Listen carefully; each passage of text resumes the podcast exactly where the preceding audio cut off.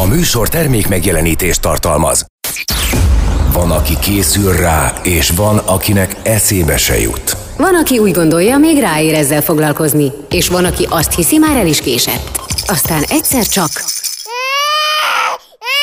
És a feje tetejére áll a világ, és hirtelen rádöbbensz. Apa lettél. Szerintem inkább anya. Apád anyád, az Érdefem 1013 papás-mamás gyerekekkel foglalkozó műsor a nagyszülőknek is. Ölvedi Rékával és Zsuffa Péterrel. Itt van Réka. És itt van Peti, aki már nagyon jókedvű, pedig reggel van ilyenkor, te nem szoktál jókedvű lenni. De azért köszöntjük a hallgatókat, akik nem feltétlenül reggel hallgatnak, mivel este nyolckor kerül elsőnek adásba kedden. Az igazi eredeti adás. Az igazi, a hamisítványokat pedig szombaton és vasárnap 16 órakor lehet hallgatni. A legócskább utányzat pedig fönt van az interneten. De annak az az érdeme, hogy bármikor elérhető. Na, jól nézek ki, nem? A mosolyt azt megjegyeztem, a jól nézést már nem annyira, de jó, hozzáteszem, jól Szóval, nézel azt ki. Nagyon jól nézek, figyelj, nagyon jól nézek ki, és aki erről többet tud beszélni, mármint ahogy erről a jelenségről, hogy én hogy is vagyok, legalábbis feltételezem, hogy innen indulunk majd el, de hát én nem tudom, hogy miről beszélgetünk. Ugyanis hoztál egy témát, Réka. Igen, én nagyon kíváncsi vagyok, hogy egy szakemberrel arról beszélgessünk, hogy mi az a narcisztikus személyiségjegy, milyen egy ilyen kapcsolatban lenni, ahol az egyik ember ilyen jegyekkel bír, mert hogy én érintett voltam, és most vagy nagyon csöndbe leszek végig, mert le fogok döbbenni, vagy sokat fogok kérdezni. Aha. Ez a De két variáció. Én pedig lesz. valamiért azt gondoltam, hogy ez mindössze ennyire terjed ki, hogy jó, de jól nézek ki. De biztos, hogy nem. Szerintem nem. Biztos, hogy nem. És itt van, be. valaki, itt van valaki, aki ebben nagyon profi. Dr. Szántó Szilvia mentálhigiénész szakembert szorítottuk meg. Tegeződtünk? Tegeződtünk. Szia! Szia! Sziasztok! Sziasztok, és üdvözlöm a hallgatókat is. A Peti nagyon jól rátapintott szerintem az egyik fő jellemvonására ennek, hogy ugye úgy vele kell foglalkozni, őt kell dicsérni, őt kell dicsőíteni minden pillanatban, de azért ennél valóban jóval többről van szó. Igen, és hát eh, mindenek előtt kezdjük ott, hogy mostanában így kicsit divatos, majdnem mindenkire rásütni, hogy narcisztikus, tehát hogy, hogy ezzel vigyázzó, mert igazából ez egy skála, ahol különböző fokozatok vannak, és a skála végpontján, mondjuk egy tízes skála végpontján van narcisztikus személyiségzavar, és az előző stációkban pedig inkább narcisztikus személyiségvonások, jegyek. Tehát itt különböző fokozatokról beszélünk, és attól függően, hogy ki hol van, az szerint jelentkeznek a személyiségvonások. Tehát ez fontos, hogy senkire sem mondjuk csak úgy, hogy te narcisztikus vagy, meg ilyen vagy, meg olyan vagy. A diagnózis az mindig szakemberek dolga. Na de itt az első problémám az, hogy van erre diagnózis, mert ugye az egyik ismertető jegyük az pont az, hogy velük semmi gond nincs, tehát ők, ők nem ismerik be, hogy velük bármi is lenne. A Igen, világ igen, az, igen. aki nem, nem jól működik. Igen, Réka, teljesen így van. Tehát, hogyha arról vonatkozott a kérdés, hogy jól értem, hogy ők elmennek mondjuk szakemberhez, uh-huh. hogy húha, én narcisztikus vagyok, hát így van, jól, Igen. jól eh, sejtett, hogy eh, ők legtöbbször úgy gondolják, hogy velük minden rendben van, úgyhogy nagyon-nagyon kevés esetben fordulnak szakemberhez, leginkább akkor, hogyha küldik őket. Uh-huh. Tehát ezért a statisztikákba is a többség nem kerül be, mert, mert nem mennek el szakemberhez, hiszen, ahogy mondtad, úgy vélik, hogy velük minden rendben van, a külvilággal, meg a partnerrel, meg a többi emberrel van a gond. Igen, tehát az Úgyhogy, egyik, igen. egyik az, hogy, hogy ugye mindenki más hibás, csak ő nem, tehát ezt, Igen. ahogy így tapasztaltam. A másik kérdés ugyanehhez kapcsolódóan, hogy van erre szakember, mert hogy én azt tapasztaltam, hogy olyan gyönyörűen kiátszák az embereket, hogy, hogy így simán megjátszák, hogy velük tényleg minden rendben van, és a másikban van csak a hiba. Tehát, hogy van olyan szakember, vagy van olyan felmérés, ahol tényleg rá lehet döbbentetni, vagy, vagy rá lehet jönni, hogy ő tényleg az? Vannak szakemberek, akik nyilván ez, ilyen diagnózissal foglalkoznak, uh-huh. de hogy valóban nagyon kicsi az esélye az, hogy egy narcisztikus személyiségvonásokkal rendelkező ember elmenjen és diagnosztizáltassa magát, de lehet, hogy valamilyen családi dolgok, vagy jogi dolgok, vagy amiket én szoktam hallani, tehát hogy ilyen helyzetekben ez felmerülhet, de nem, nem ez a jellemző, ez az egyik dolog. A másik pedig, amire utaltál, hogy igen, ők gyakran a szakembereket is, a nem gyakorlott szakembereket is, tehát akik nem találkoztak elég narcisztikussal, vagy ilyen személyiségvonásokkal rendelkező emberrel, meg tudják, meg tudják vezetni. Uh-huh. Tehát, hogy nagyon kiváló manipulatívak, és, és hát ők mindig érzik valahogy a, a túloldalon a másik embernek a, nem tudom, rezgéseit, akár gyenge pontjait. Szóval a diagnózis tekintetében nem egyszerű a helyzet, de, de hát vannak szakemberek, akik ezzel, ezzel foglalkoznak, vagy ha elmennének hozzájuk, akkor, akkor tudnának diagnózist felállítani. Most fontos dolgot szeretnék kérdezni. Az egyik az az, hogy egy picit konkretizáljuk, mert szerintem ma sok hallgató még mindig nem tudja, mhm. miről beszélünk. Igen. Mert hogy nagyon sokszor elhangzott, de hogy miről van szó, egy kicsit konkretizálni kellene, milyen dolgok, tünetcsoportot nevezünk úgy, hogy narcisztikus. Hát ugye beszélünk fokozatokról, személyiségi jegyek, és narcisztikus, ugye a tízes skála tízes pontján, Igen. a Maslowi csúcson, a narcisztikus személyiségzavar. Most ez mit jelent a tapasztalási szempontból nekem rádióhallgatónak. Aztán a második kérdésem az az, hogy mely szakmáknál ez követelmény. Ez nagyon kényes kérdés lesz. Igen, tehát egy ilyen típusú ember egyébként több, tehát hogy a narcisztikus személyiségvonásoknak is van többfajta megnyilvánulási formája, valami nagyon könnyen észrevehető, tehát hogy ilyen típusú ember, a nyílt típus természetesen előadja, hogy mekkora önbizalma van, határozott, van egy felsőbbrendűségi érzése, van egy feljogosítottság érzése, hogy neki mi mindent lehet, neki mi mindent szabad, elvárja a csodálatot, a figyelmet, figyelmet, a szeretetet, hogy ő legyen a középpontban, hogy róla szóljanak a dolgok, de a valóság az az, hogy az önértékelése legbelül nagyon ingatag, az önbizalma ingatag, a saját képe önmagáról nem reális, tehát ott, ott vannak elcsúszások, nincs is önmagára rálátás az ilyen embernek, és emiatt nem is nagyon tud változni, mert nem tudja összerakni, hogy ezt csináltam, ez lett az eredménye, és itt kellene változtatnom. Tehát van egy olyan típus, aki egyébként egyébként elsőre lehet nagyon lehengerlő, magabiztos, vonzó, sármos,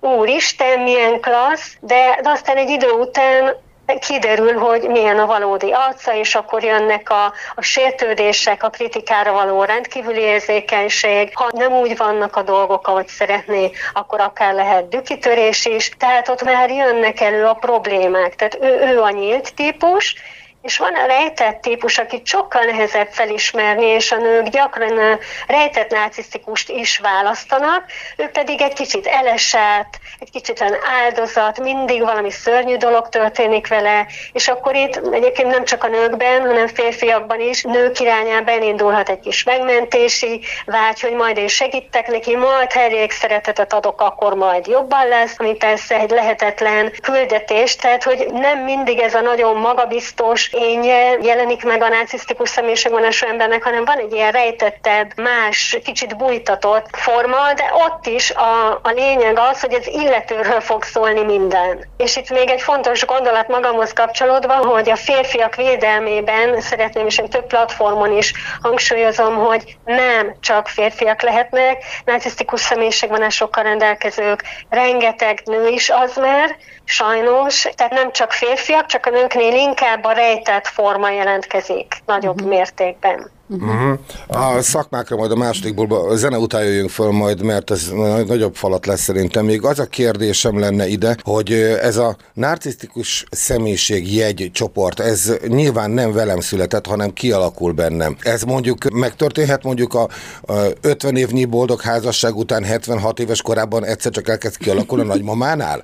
Vagy pedig ez nem jellemző, mert mondjuk 30 éves korra ez már kibukik, hogy valakinek van erre hajlama. Igen, én azt gondolom, hogy a többség az másokkal a korábbi korban kijön, tehát ilyen fiatal felnőtt korban ennek már ott vannak a, a, a palánta, a palánták már ott megjelennek, tehát egy ilyen 18-24 körül már beindul, de lehet olyan is egyébként nagyon ritka, hogy valaki olyan pozícióba kerül, vagy valamilyen helyzet hozza ki ezeket a személyiségvonásokat, hatalmat kap, és nem tudom, így megrészegül átalakul, de nyilván azért ott is van a személyiségnek alapjai, amire épülhet egy ilyen helyzet, és kihozhatja. Tehát, hogy a kérdésedre válaszol, múlva azért ennek vannak gyökerei. Nem úgy van, hogy megyünk az utcán, és akkor holnaptól, vagy akkor ott bejut a nácizmus, és kész onnantól azok vagyunk. Tehát, hogy ennek mindig megvan a gyökere. Igen, egy rossz kirokatot megnéztem, és végem lett. Jön a zene. igen, igen, igen. Jön a zene. Azt tolja a babakocsit, aki tovább húzza. Páros napokon pedig apa pelenkáz. Amennyiben idehaza van. Majd félreteszem őket, hogy kidobhassa. Apád anyád az Érdefem 1013-on minden kedden este 8-tól. Szinte konfliktusmentesen. Ismét, ismétlés szombaton és vasárnap 16 órától. Itt van Réka. És itt van Peti, és itt van velünk dr. Szántó Szilvia, mentálhigiénész szakember, és most már így nagyjából a jegyeket így vettük, hogy, hogy mi az a narcisztikus személyiség zavar, és annak ugye enyhébb változatai jegyei, de az a kérdésem még, Bocsánat. hogy De most jön hogy a szakmák. igen, de még előtte Igen. várjál, mert most a gyökérnél hagytuk abba, és hogy mi okozza ezt, tehát hogyan alakul ez ki? Van valami, ami ezt kiváltja, valamilyen anya-apa család kapcsolat, vagy hogyan gyökerezik ez a félresiklott dolog? Igen, esetleg egy rossz barátnő, vagy egy hülye barát, akinek a viselkedési mintát, mintázatot átveszem? Nem, szerintem amit a Réka mond, tehát hogy ezért ebben korak, gyerekkori gyökere van, és még csak eszembe jutott az előző gondolatainkhoz egy fontos jellemzője a narcisztikus személyiségvonású embereknek, amit nem emeltem ki, az az érzelmi empátia hiánya, és egyébként a felelősségvállalással, intimitással is nagyon sok gondjuk van. Tehát, hogy onnan tudjuk, vagy akkor kapjuk fel a fejünket kicsit a környezetünkben, hogyha azt érezzük, hogy a másik képtelen belehelyezkedni érzelmileg abba, amit mi átélünk, és ha ő nem tud érzelmileg belehelyezkedni, akkor nyilván át fogja lépni a határainkat, és abból lesz a bántás. Tehát ez egy nagyon kiemelkedő jellemzője az ilyen típusú embereknek, hogy érzelmi empátiával nem rendelkeznek, és a felelősségvállalás sem nagyon szeretik. De hogy válaszolva, Egyáltalán nem szeretik, igen. Jó, el vagyok hűlve, figyelek. A kora gyerekkorban alakul ki, tehát a legtöbb esetben hát a gondozóval, az anyával való kapcsolatban, vagy a szülőkkel való kapcsolatban lehet az, hogy nem tudnak a gyereknek elfogadást adni. Előfordulhatott, hogy az anya nem tudott a gyerekére ráhangolódni, valahogy elhanyagolták, vagy éppen elkényeztették. Sérült a gyereknek az önértékelése. Lehet, hogy betarthatatlan szabályok voltak a családban, vagy az egyik szülő narcisztikus volt, a másik meg túlságosan narcisztikusnak alárendelődő. Tehát az a tapasztalatom a, a saját kliensi köröm által, meg az elmesélt történetek által, meg a saját tapasztalataim is egyébként, hiszen én is érintett voltam, nem véletlenül foglalkozom ezzel a témával, meg úgy gondolom, hogy így tudok hitelesen segíteni másoknak. Tehát, hogy az a tapasztalat, hogy valami, valami kisgyerekkorban ott elállítódik nagyon-nagyon-nagyon korán, és aztán az így lehet, hogy búvópatakként ott van, de lehet, hogy már a gyereken korán látszik, mondjuk egy elkényeztetés az egyértelműen, és aztán lehet, hogy fiatal felnőtt korban üt be, és onnan kezd kivirágozni ez a nácisz. Uh-huh. Na most uh, szegény virágot nagyon sajnálom már, hogy uh, ő nem tehet róla, de a nevével ugye visszaél a tud- orvostudomány. igen, igen. De most akkor hagyd mondjak el, nyilván most komoly fütyülések fognak következni az adásba. Művésznő, kísérő zongoristája, díjas zeneművész, akkor hagyta abba az együttműködést a művésznővel, amikor ő megjelentetni szándékozta azt a lemezét, melynek az volt a címe, hogy és akkor fölállta és azt mondta, hogy bocs, megyek haza. Na most az a helyzet, hogy említett művésznő, akinek mondom fütyülés volt most itt, tehát egy, egy, előadó művészről beszélünk, kifejezetten kóros állapotú, világhercegnője képzete van önmagáról, és a tündöklés az ő szakmája. Tehát a színpadon való tündöklés számonként átöltözik, ahogy az kell, estéből estéjébe, bármi, és gyakorlatilag mindent el tud adni, amire felteszik a fényképét, mert rajongó tábora ugye megy utána. Na most ez egy szakmai ártalomnak tekinthető. Mit lehet erre mondani? Hát akkor én most akkor sorolhatnánk föl. Effektíve minden politikus potenciálisan sérült ember. Hát nézd, ez nagyon érzékeny téma, nem könnyű ebbe megszólalnom. Igen, azt gondolom, hogy vannak olyan szakmák, vannak olyan hivatások, ahol mondjuk úgy, hogy ez kóros mértékű, tehát arról is beszéljünk, hogy egy egészséges nácizmusra szükség van, egy egészséges önszeretetre, hogy tudjuk képviselni magunkat, hogy mondjuk én most tudjak veletek beszélni, és ti ott legyetek a rádióban, de ez egészséges mértékű, azért van rá szükség, hogy a céljainkat elérjük, hogy tudjunk tenni azért, ami a feladatunk, amit elképzeltünk, mondjuk álmaink vagy küldetésünk, tehát hogy kilépjünk a világ elé. Ha ez egészséges mértékű, teljes mértékben rendben van, hiszen ebben nincs az, hogy a környezetemet vagy a, a többi embert megterhelem. Ugye a narcisztikusok megterhelik a környezetüket, tehát egy egészséges mértékre szükség van, hogy mondjuk korábban egyetemen tanítottam, hogy kiálljak a katedrára és megtartsak egy előadást, tehát azért, az, mhm. azért, na most ha ez már túlzott mértékű, tehát ha az előadás során nem a tananyagot adom le, hanem mondjuk önmagamról beszélek, vagy valaki állandóan önmagát tolja előre, és aztán ugye megyünk a durvább fokozatok felé, amelyek bizonyos szakmáknál még jobban erősödnek, hát akkor ott, ott már kóros állapotok vannak. Úgyhogy nem tudom, hogy Peti megválaszoltam de erre ezt tudom mondani, hogy igen, vannak vannak Itt hivatások, a... ahol ez nagyobb mértékű. Igen? Itt most egy fogalom még, vagy egy jellemző eszembe jutott, ez pedig az egoizmus. Tehát, hogy a narcisztikus emberekre mondhatjuk azt egyenlőség jellel, hogy ők egoisták? Vagy hogy ez azért megint csak egy olyan keret, amiben lehet mozogni, de nem feltétlenül ez a legjellemzőbb. Tehát, hogyha az egoizmus alatt azt értjük, hogy önzőek, uh-huh. akkor az teljes mértékben stimmel, hiszen ők azt akarják, hogy a dolgok úgy legyenek, ahogy ők akarják, Igen. és ahogy nekik jó, és hogy minden róluk szóljon. Ez, ez egy akár közvetetten, akár közvetlenül, tehát akár passzív-agresszívan akarják elérni, vagy nyíltan, de erről szól a történet. Uh-huh. Most az egészséges önszeretetnél képviselem magam, de figyelembe veszem, hogy ez a másikra milyen hatással van, uh-huh. és nyilván igyekszem nem ártani neki, és nem bántani. A narcisztikus személyiségvonású embereknek nincsen empátiája, nem uh-huh. tudom beleérezni abba, hogy úristen, ha ezt teszem, a másiknak azt okozza, ezért aztán ebből bántalmazás lesz, verbálisan, érzelmileg, és aztán akár fizikailag is lehet. Tehát ez egyfajta ilyen diktátori hozzáállás nekem, nem? Tehát, hogy keresztül viszem az eszköz, mindegy, a célom az legyen meg. Többnyire ez van, nyilván ez fokozattól uh-huh. is mhm. függ, hogy ki hol van a skálán, de hát ez meg fog jelenni. És a másik, hogy ők ezt is ilyen tolják. Nemrég volt egy ilyen élmény, amin fiatal felnőttekkel foglalkozom, és, és a skálán, tehát egy fiatal ember jött, és a skála tízes pontján egy tízes. Ez nagyon nagy dolog, hogy ő eljön uh-huh. az egyetemen, ahol dolgozom mentaligenész szakemberként egy tanácsadásra, és hát nagy élmény is volt vele beszélgetni, és akkor erről beszélgettünk, hogy hát ő hogy is működik, és mondta, hogy a környezetétől visz, megkapja azt a visszajelzést, hogy ő bánt másokat, de neki fogalma sincs, hogy hogyan. Igen. És hát pont ezt kapta feladatként, hogy a következő találkozóig nézze már meg, egy kicsit legyen tudatos arra, hogy ő, ő hogy is bánt másokat. Uh-huh. Azt tudta, hogy manipulál, de azt sem tudta, hogy hogyan manipulál. Tehát, hogy uh-huh. ezzel csak azt akarom mondani, hogy ő nekik ez annyira zsigeri működés, hogy nincs önismeretük, nincs önreflexiójuk, tehát nem látnak rá, hogy ők elefántként törnek, zúznak a porcelán boltban, és ezzel egyáltalán nem mentem fel őket. Uh-huh. És, és az, hogy nem tudják, és nem szándékos, vagy szándékos, végülis a végeredmény tekintve mindegy. De gyakran nincsenek tudatában, hogy mit csinálnak, mert annyira zsigeri.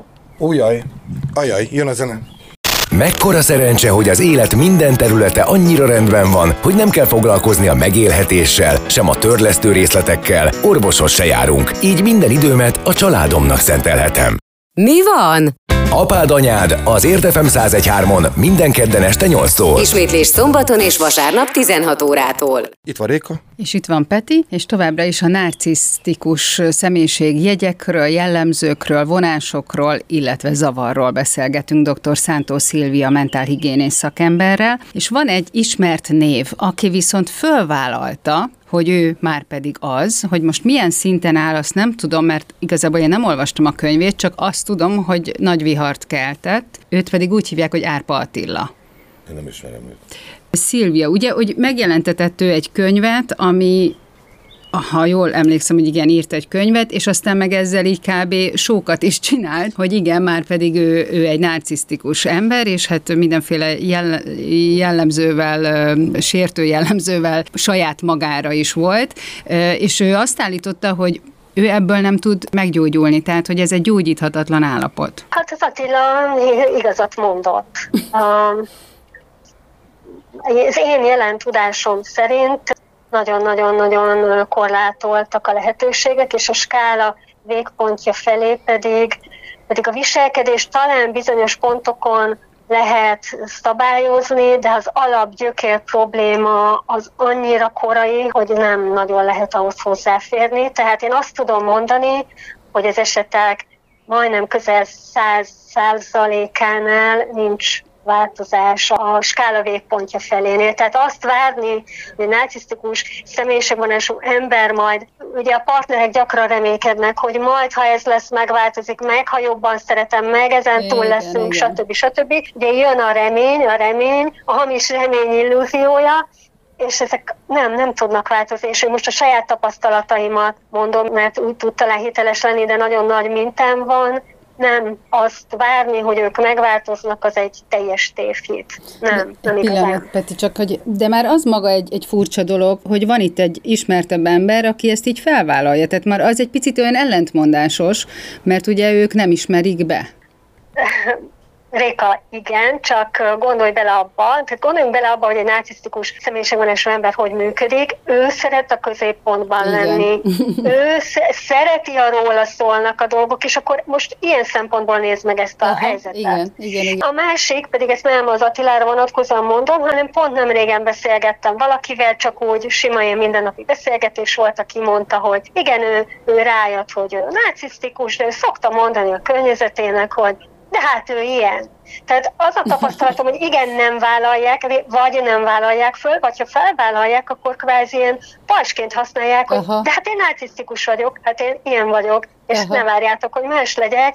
És hát akkor ez is róla szól, tehát hát egy narcisztikus személyiségvonás embertől ne várjuk, hogy ne ezt hozza ki így vagy úgy. Igen, igen. Peti? Na most gyér pszichológiai tanulmányaim során szembesültem egy olyan előadással. Annak idején megengedték, hogy hangfelvételt csináljak, diktafonosokat, hogy így tudjak autóba tanulni, ha azt hallgattam. És ezért sok jobban megtanultam az előadásokat, mint bárki más. És volt egy ilyen részlet, olyan bemaradt nálam, arról beszélt az előadó, hogy remekül, gond nélkül, fantasztikusan, harmonikusan képes együtt élni egy teljes életet, együtt leélni egy teljes életet egy lelki értelemben vett szadista, egy lelki értelemben vett mazohistával. Ez az, azt akarom most ezzel ugye nem is kérdőjelet ki kell tennem. Hát teljesen egyértelmű. Lelképzelhető, hogy nagyon boldog és harmonikus életbe tud élni egy ilyen ember a párjával, akinek ő beteljesíti a teljességet. Hiszen végre valakinek a szolgájóról lehetek, valakinek a kedvében lehetek. Ő persze szigorú velem, mert én megérdemlem, ő pedig uralkodik fölött. Most nem, nem sorolom tovább. Mindenki értető, miről beszélek. Igen, a, a felvetés nagyon jó, Peti, és és hát én pont eh, a küldetésem az, hogy segítsek a bántalmazó kapcsolatokban érintetteknek, és én pont abban a küldetésbe vágtam bele, hogy egy trilógiát írok egy ilyen típusú kapcsolatról, vagy kapcsolatokról, ahol mondjuk van egy alárendelődő fél, és van egy nácizmusban érintett fél, eh, igaz történet alapján, és hogy ez mi is történik egy ilyen kapcsolaton belül, és, és hát azt tudom mondani, hogy azért a boldog kapcsolat az itt az nagyon messze áll ettől a, ettől a világtól, hiszen ebből nem lehet, illetve módosítok a partner ez biztos, hogy nem lesz egy boldog kapcsolat. A nácizmusban érintetnek természetesen lehet, bár ő meg nem nagyon tudja megélni a boldogságot, hiszen tele vannak negatív érzésekkel, és a pozitívakhoz meg nem igazán férnek hozzá. Tehát lehet, hogy kap, tud kapcsolódni két ember, aki vágyik az egyik oldalon, a partner akarja imádni a másikat, és sokat adni neki, és sok szeretetet, és szolgálni mindenfajta értelemben, és van a, a nácizmusban érintett, aki meg mindezt meg akarja kapni, csak hogy egy idő után a folyamatosan adó fél, és ez, ez gyönyörűen látszik a regényben is, elkezd tönkre menni, mert, uh-huh. mert nem lehet más féleképpen a folyamatos kizsákmányolásnak meg lesz a hatása. Igen, és pont most írtam föl magamnak ide, hogy nehogy elfelejtsem, hogy lélekgyilkos. Több könyv is jelent meg ugye a témában, az egyik ilyen könyv alcíme, azt hiszem, vagy, vagy talán a konkrét címe ez, hogy száz leggyakoribb lélekgyilkos ok, vagy, vagy mód, vagy valami Igen, ilyesmi. meggyilkolásának száz módja. Így van, na, szuper. Tehát, hogy ezekre az emberekre így ki lehet jelenteni, hogy lélekgyilkosok, úgy, hogy ők nem is tudják, hogy mivel, mert hogy annyira manipulálnak, annyira aljas, azt szoktam mondani, hogy kígyó módon működnek, és észre se veszik, sőt, azt állítják be, hogy még én vagyok a szemét. Tehát, hogy, igen, hogy valami igen, esz, igen. eszemen dolog ez. Igen, ők mint tehát, hogy ö, annyira tökéletesen tudnak manipulálni, és ugye elkezdik a másikat megingatni önmagában, az önmagába vetett, tehát hogy az a fő fegyverük, hogy, hogy a partner önmagába vetett hitét elkezdik megmozgatni, de nem is jól emlékszel, de ez nem is úgy van, te vagy a hibás, te vagy túlérzékeny, te látod rosszul, és akkor a partner egy idő után, hiszen ezt annyiszor hallja, jön a konzultációra, és leül, hogy de hát Szilviát, én vagyok a hibás, hát velem van valami gond, és átnézzük a helyzetet, és aztán kiderül, hogy hoppá, hoppá, micsoda szép kis manipulatív mondatok voltak, és hogy nagyon nehéz erre ránézni, nagyon nehéz vele szembenézni, és még a szembenézés után is ez egy folyamat, amíg ebből valaki ki tud jönni, ha ki akar. Aha, akkor most innen a zene jön, és akkor még nekem lesz egy fontos kérdésem. Nekem is. Ajaj, kevés lesz a műsoridő? Kevés, igen. Ölvedi Réka nő. Ennek azért lehetnek hátrányai. Zsuffa Péter férfi. Ez sem mindig előny. De az igazi kárvallottak azok a hallgatók lesznek, akik nem értik a humorukat. Apád anyád az Érdefem 1013-on minden kedden este 8-tól. Ismétlés szombaton és vasárnap 16 órától. Itt van Peti, Itt van Réka, és velünk van dr. Szántó Szilvője, mentálhigiénész szakember, itt a telefonvonalban úgy értem, és akkor gyorsan nekiesek a utolsó blokk első kérdésének, ez pedig az, hogy Tudunk-e fényt tenni az alagút végére azon kedves rádió hallgatónak, aki most ráismert párjára, valamelyest úgy tűnik neki, hogy hát úgy tűnhet neki, hogy ilyesmi élethelyzete van, lehet-e innen kiút, tehát lehet-e, ha valaki nem a tízes ponton mm, ugye veszteg el, tehát már végstádiumú ilyen értelemben, akkor lehet-e rajta finom moderálással igazítani, okos ráhatásokkal? Bocsánat, most még ide hozzáteszem akkor az én felvezetésemet, mert hogy pont ez volt a célom ezzel a műsorral, hogy azért beszélgessünk erről, mert a környezetemben egyszerűen annyira ezt érzem, hogy ez a legjellemzőbb probléma. Nem azt mondom, hogy a tízes szinten állnak a, a, az, a pár egyik fele, de hogy rengeteg ilyen jellemvonás van egy-egy kapcsolatban, amiről vagy nem vesz a másik tudomást, vagy érzi, hogy valami nagyon nem oké, de ugye magába keresi a hibát, mert ugye pont ez a most jellemző. igen, most a lé- Tehát, hogy, hogy tegyük Értem. igen, hogy Igen. segítsünk ténylegesen. Tehát lehet-e innen valahogy stagnálást elérni, hogy ne romoljon tovább, vagy enyhe javulást elérni? Nagyon nehéz kérdések, de igyekszem válaszolni. Igen, én is azt látom, hogy rengeteg érintett van, ezért gondoltam, hogy, hogy én így belemegyek ebbe a témába, és igyekszem minél több embernek segíteni a könyveim által is.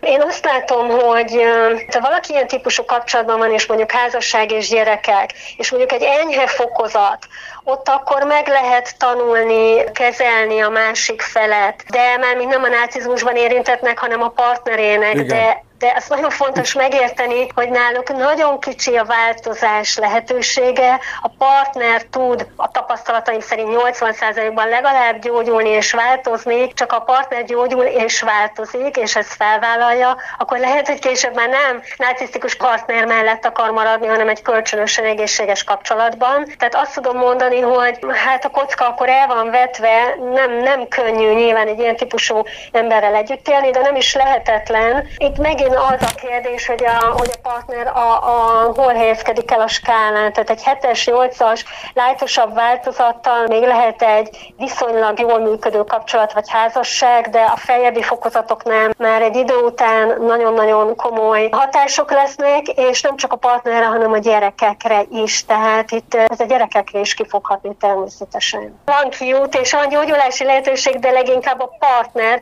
számára, és aztán az ő döntése, hogy bemarad a kapcsolatban, én, én mindig, mindig megértem mindenkinek a döntését, hogyha benne akar maradni, én abban segítem a klienseimet, ha ki akar szállni, akkor abban, és nyilván nem mondom meg, hogy A vagy B legyen ez az ő dolga, de egy ilyen típusú kapcsolatok mindig nagyon megterhelőek és hosszú távon hát kizsigerelik a, a másik felet. Most itt, amit kérdezni szeretnék, hogy ha tegyük föl, fölismerem a partneremben ezeket a jegyeket, akár ennek a rádióműsornak a az apropóján. És ezt követően szisztematikusan megvilágítom előtte apró, kicsi, pis, kis pontocskákat teszek föl neki, amelyekben elmondom neki, hogy hát de most vizsgáld meg, hogy mit csináltál az előbb. Tehát ez, szerinted ez normális volt? Tehát, hogyha ezt így fölteszed neki apránként, akkor ebből ő nem tudja racionális ényével összerakni, hogy baj van.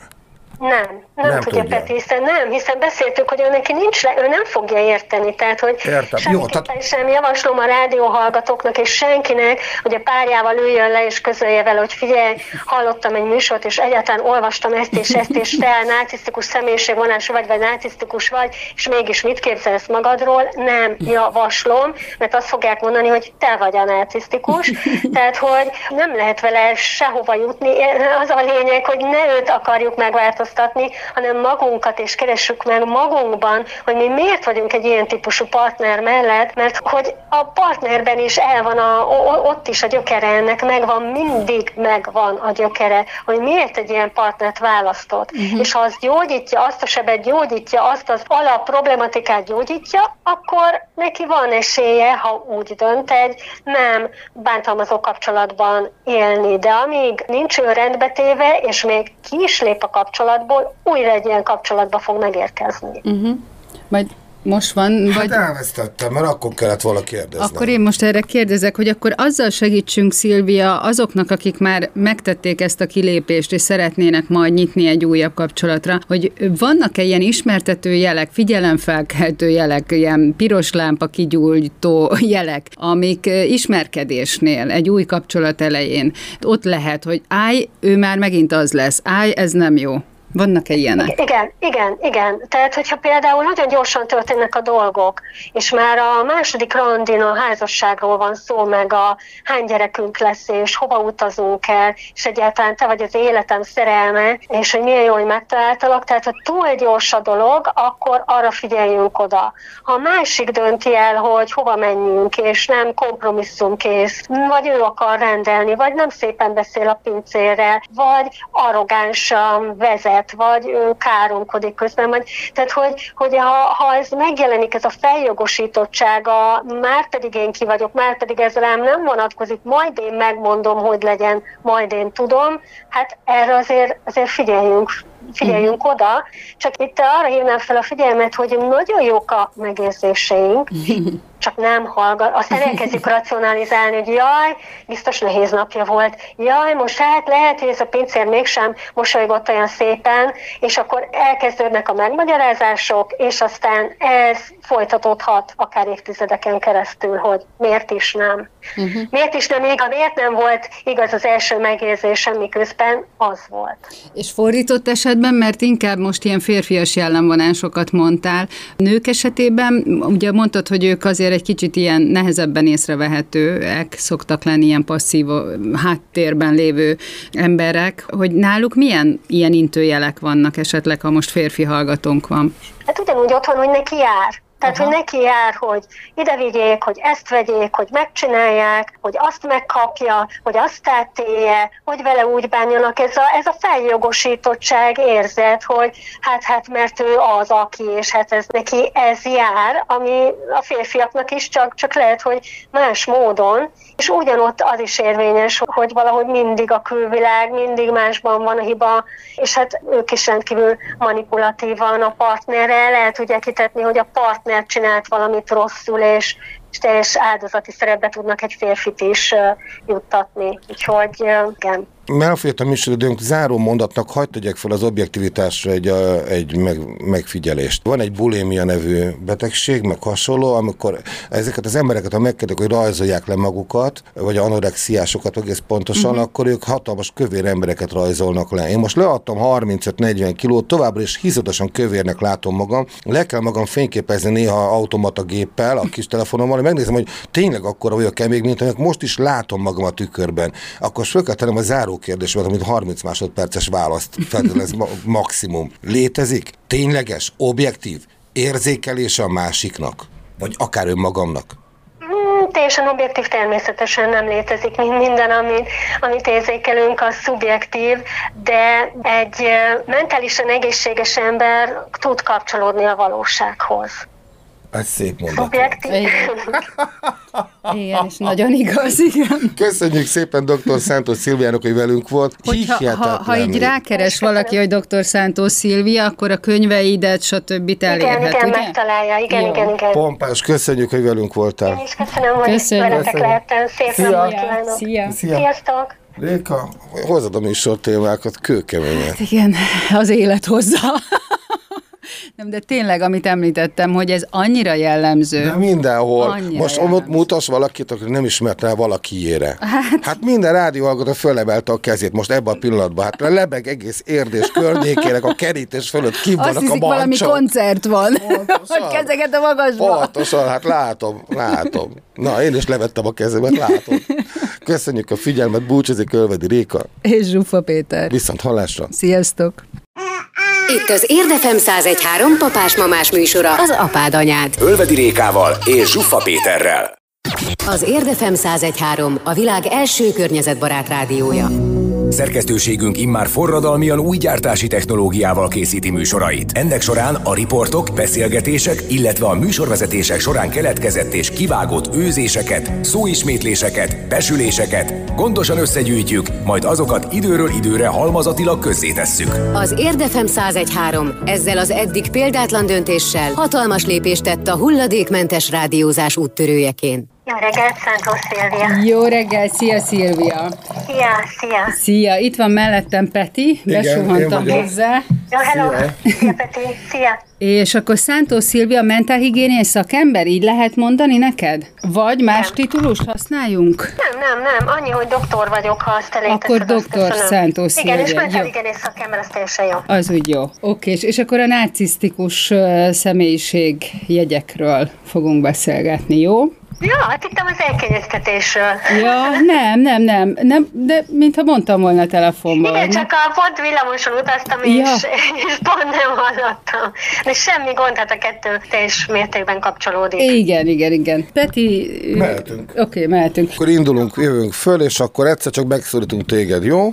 Ja, oké. Okay. Hogy, Minden. hogy ők... Um, egy Kérni, hát, milyen dolgok, na, marticikus szaknák, Nincs egyébként saját nem kap, mert tehát nem vagy típusa jön elő, a, vagy, és hogy, hogy nem, ö, ö, ami a stációban, vagy már így, így ami, ami ki nem Ö, vagy Ö, jóval k- korai, kora gyerekkori jellemzői vagy, vagy te- tehát lehetett valahogy én, ahogy már a, föltet, kvázi, efe, ö, ahol, ö, tehát hogy, hogy, hogy, hogy tudjuk ö, ez... másik hatására, van. de ez, ez és, uh-huh. és ezzel zsigerien, tehát, tehát gyakran és a beszélgetés pontján, és mond, hogy ők, és valaki Csak, csak az cél minden, vagy az, ö, ö, hogy, ö, ilyen ö, megteljesíti, hogy ö, hogy, ö, hogy 8 percen vagyunk, megállunk, akkor jön a zene. Jó, megfogtam, jövünk fel az utolsó. akkor most én kezdem, és akkor te tudod. Jó. Ilyesmilyen élet vesztek el Hogy- a partnerjem. nem, nem is, amíg Ö, ö, ott, hogy neki Pillanatvágó? Ez volt az Apád Anyád. Ölvedi Rékával, Zsuffa Péterrel, gyerekekről, családról és a két örök kibékíthetetlen dologról Férfiról és nőről. a műsor termék megjelenítést tartalmazott.